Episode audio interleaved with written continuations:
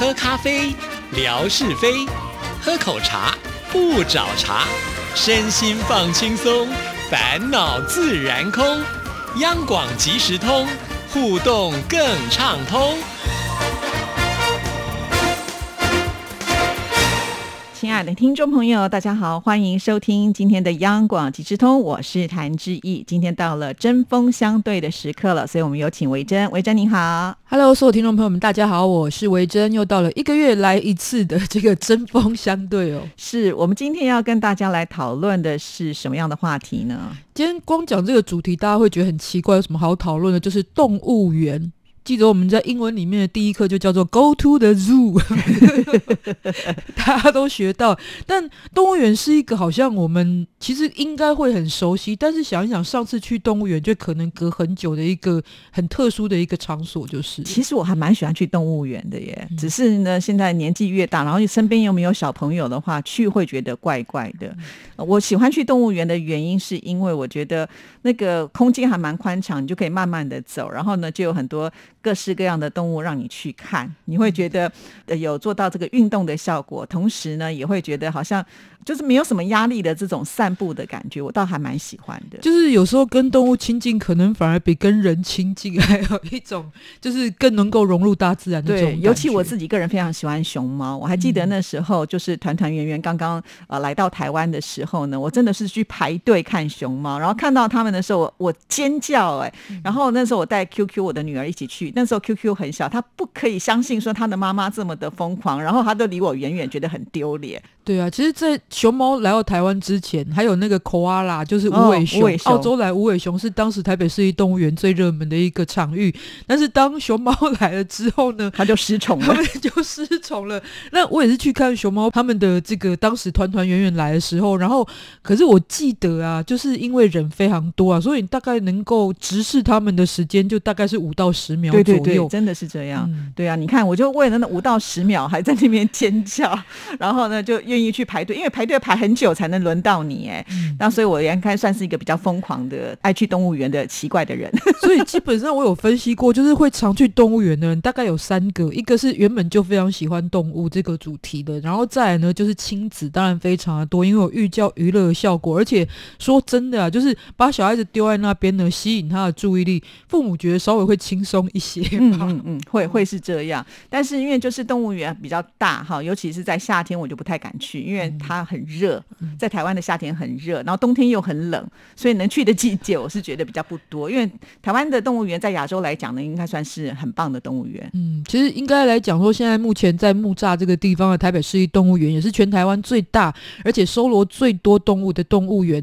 那其实像很多男女朋友约会的时候也很喜欢去嘛，从头走到尾，女生还可以装可爱，哇，好可爱的熊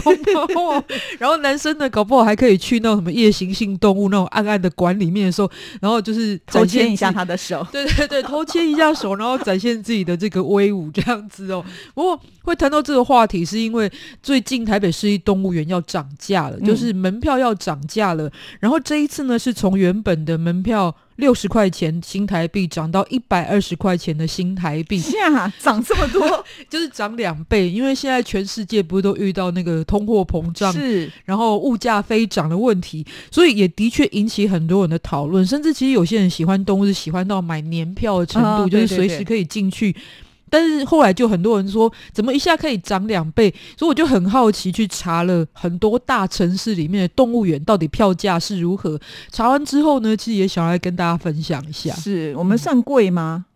其实台湾并不是算很贵哦。其实我先跟大家分享的资讯呢，就是这一次台北市立动物园的涨价的部分一百二十元是变成一票玩到底。因为以前呢，就是如果这个去到了当中的教育中心会多加二十块钱，如果像刚刚志毅说走很久很累的话，坐游园车是要另外收五块钱，所以如果你全部都有用到的话是八十五块钱。但这一次一百二呢，就是一票玩到底。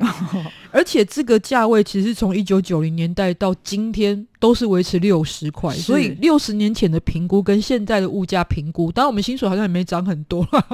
只是说其实物价是已经涨很多，所以它相对来讲是合理的一个调整，就是哦是，而且通常去动物园的话只有大人要收票嘛，比如说几公分以下小朋友都是推娃娃车进去，其实是不用收钱的，或者是我今天所讲的票价都是成人票，像是孩童就是有半价嘛、嗯、然后还有像老人啊学生啊或者其他的一些军警可能都会有一些特殊优惠，就是是是是。那如果光以全票来算的话，其实找到水准相当的就是韩国的首尔动物园，它是五千元韩币的定价，如果以台币来讲是就是一百一十六块钱、哦、那差不多，所以是相当、嗯、然后再来呢，就不知道这个志毅去日本东京的时候有没有去上野动物园，我没有去耶、欸、嗯，上野动物园其实也不算贵，但是它的定价是两千四日币，然后折合台币是五百八十块新台币，哦，那就真的比我们贵了，对，只要听起来会觉得说哦好像贵很多，对不对？再来还有，好，我们来比这个北京动物园好了，好好好，北京其实呃在中国大部分的地区都是分淡旺季，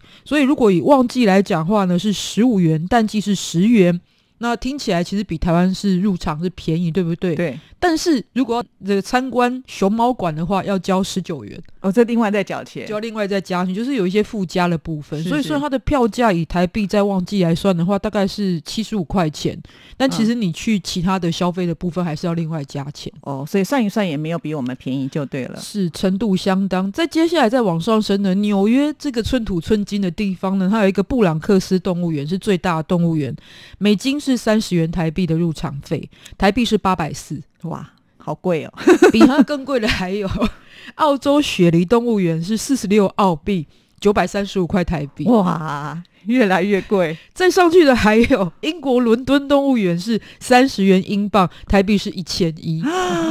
哦，一千一我可能就不会想要进去看动物了。所以当然这也必须要讲啊，这就是跟当地的物价、啊、或者是这个民生收入 G D P 这个还是有一些，就是比方说日本的这个可能平均收入比很多地方高，那它的票价可能就会比较高一些。但是台北毕竟跟全世界也没有非常大的差异的情况之下，其实现在就算收到一百二，这样听起来，所以贵不贵都是比较来的，这样听起来就没有那么贵的感觉。对耶，而且我觉得台北市立动物园很大，一百二十块你可以一整天在里面消耗一天哦，我觉得这样讲起来好像还是蛮合理的啦。对啊、嗯、所以不知道作为家长的质疑，其实以前像小时候带这个小朋友去呃台北市立动物园参观的时候，或者其实呃应该来讲台北的这个动物园是很有历史的，以前在圆山就在我 们, 就在我们电台附近，对对 对, 对，不知道自己小时候有没有去参观过？当然有了，我这么爱动物的人小的时候就经常去那个圆山动物园，是我爸爸会带我们去，但是我已经不记得票价是多少了、嗯、那搬到木栅去的时候呢，我自己也曾经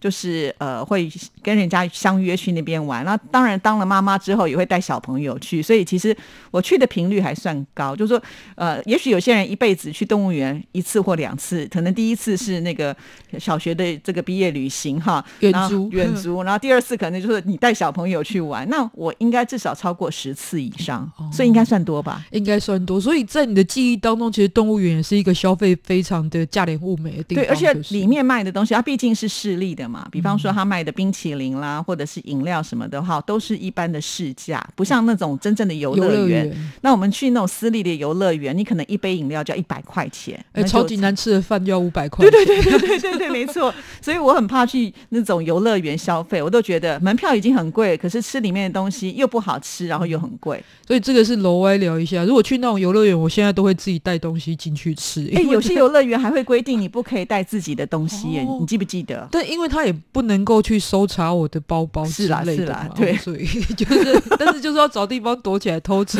可能也蛮辛苦的就是了。所以其实在这个消费上来讲，或者是很多娱乐来讲，我觉得如果已经很久没有去动物园的朋友倒是可以去走走，就是嗯，我觉得真的会有一种回到童心的感觉，虽然在那里面的一些气氛，或者是经过某一些野生动物的时候的那个味道是非常的逼人的，可是其实我觉得平常好像没有特别关注动物，但去的时候会觉得这个世界很大，物种很多，其实会有一种非常放松的感觉。对啊对啊，我觉得这是还蛮推荐，就是有寓教于乐的功能啦、嗯、是，其实动物园的发展非常的早、哦、就是已经有几百年的一百多年前的这个历史了。那早期其实是比较像集会这样的动物展示，可是后来呢其实才正式的变成一个动物园的形态。那到今天呢，当然很多人还是在讨论到这个保育的问题，就是把这些动物们关起来，对他们来讲生活是不是最好的。但是所以现在大部分的动物园也在致力于像是研究的部分，也就是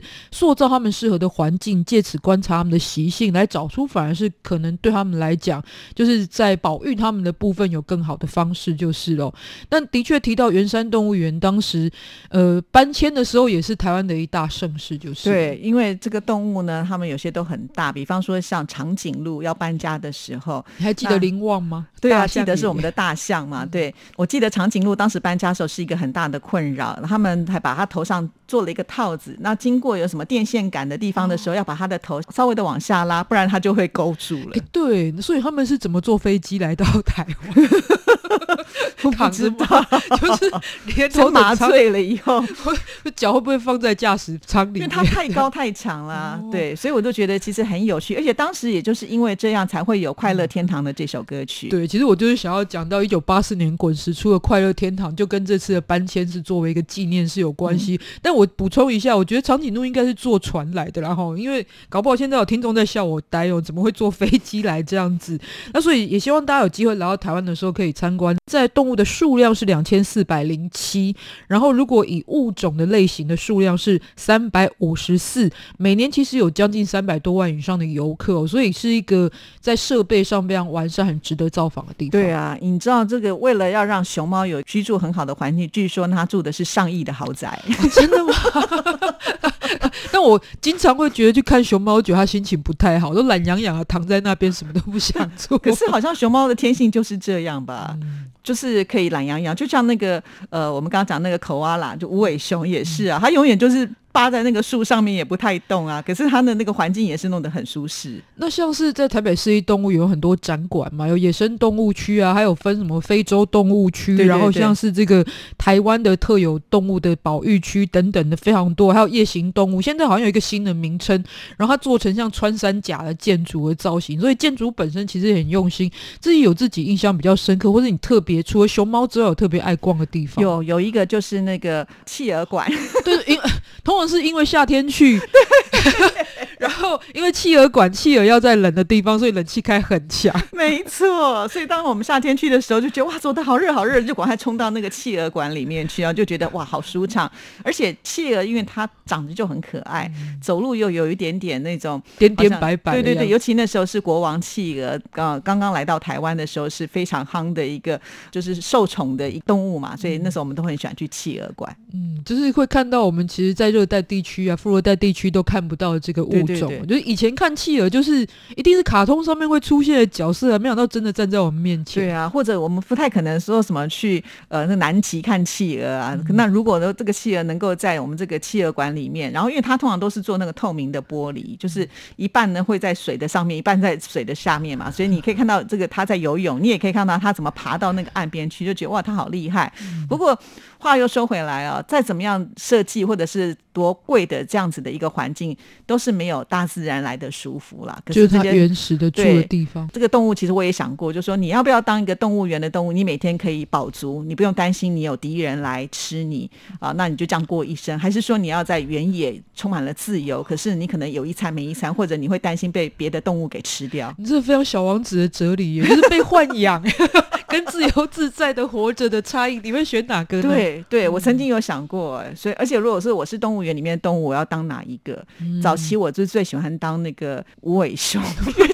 天都可以睡觉然后而且不是因为装可爱因为而且它就是动物园里面的无尾熊，每天都会有人帮你准备好尤加利叶，然后你就可以吃就可以了。那我现在比较想当那个熊猫哦，我是很羡慕无尾熊，我说哇不用装就很可爱的感觉。对对对，然后熊猫也是啊、嗯、你看就是这么多人人照顾你，而且都住这么好的地方。我个人还是想要当老虎啊，因为我蛮喜欢凶猛动物区的，虽然还是要保持安全，但因为我本人属虎嘛，哎、欸，这样不小心透露我今年几岁，二十四岁了，所以